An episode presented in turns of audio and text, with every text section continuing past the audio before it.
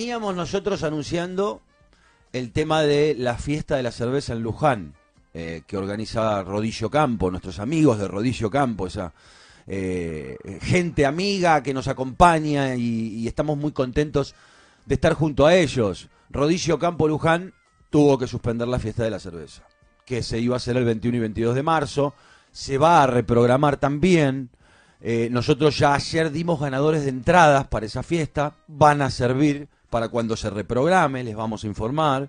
Pero bueno, está suspendida esa fiesta. Me pidió la gente de Rodillo Campo Luján, obviamente, que lo informe, porque desde la municipalidad la recomendación de Luján es reprogramarlo, incluso eh, se empezaron a suspender eventos municipales y están a la espera de la determinación de la provincia para suspender todas las actividades en Luján por ley.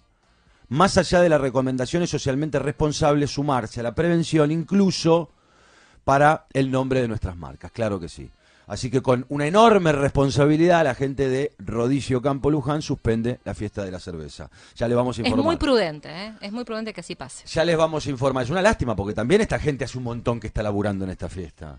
Y que contrató gente, iba a tocar Iván Noble y demás. Bueno, obviamente ustedes me dirán hay cosas mucho más graves porque hay gente que está muriendo de coronavirus en el mundo. Sí, hay cosas mucho más graves, pero bueno, hay que decir todo. La encuesta de hoy es concreta. Es fácil, es simple, es binaria. Binaria significa dos opciones, doctora. Usted, eh, usted Por sí o por no. Por sí o por no. ¿Tenés miedo de inf- de infectarte con coronavirus? ¿Sí o no? ¿Tenés miedo de infectarte con el coronavirus? ¿Sí o no? ¿Ok? Esto lo vamos a disparar en nuestras redes sociales, arroba la Sobri de Pérez, arroba Pavón Mariano OK, arroba Mónica Nefke. ¿Tenés miedo de infectarte con coronavirus, sí o no? A ver qué dice la gente, si ya entró en cuestiones de pánico, de miedo o no, lo ve lejano, lo ve cercano. Bueno, ¿qué opina la gente de eso? ¿Eh? ¿Te parece, Sol? Me parece perfecto. ¿Y el WhatsApp entonces? 11 20